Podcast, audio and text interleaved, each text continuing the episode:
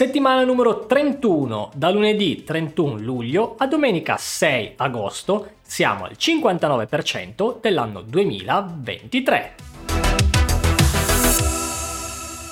Ciao devs! Nel videocalendario di questa settimana vi segnalo un mio progetto open source e come sempre alcune delle più rilevanti news in ambito tech.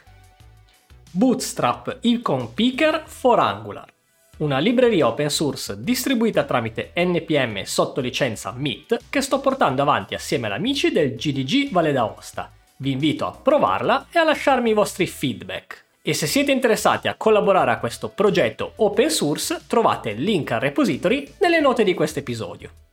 Ed ora qualche tech news. Twitter cambia logo e nome e diventa X. Addio all'iconico uccellino blu. Annunciato giorni fa da Elon Musk, pare sia finito il rollout sulle applicazioni mobile ed ora anche sul sito web appare una X bianca su sfondo nero al posto del simbolo che aveva reso popolare il portale fin dai suoi albori. Morto a 59 anni Kevin Mitnick, l'hacker più ricercato del mondo. Noto soprattutto per una serie di crimini informatici compiuti negli anni 90, dopo aver scontato la pena aveva fondato una delle più affermate aziende di consulenza e sicurezza informatica americane. Via libera dall'Europa al CHIPS Act da 43 miliardi per produrre tecnologia in casa. L'Unione Europea ha raggiunto l'approvazione finale dell'ambizioso regolamento volto a stimolare l'industria dei semiconduttori e rafforzare la sua posizione nel mercato globale. In Italia il fondo porterà 5 miliardi di euro per la costruzione di un impianto di assemblaggio di semiconduttori. Bene, anche per questa settimana direi che è tutto.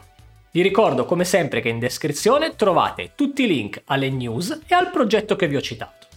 Se state organizzando un evento e volete comparire in questi miei video, compilate il form che trovate nelle note di questo episodio.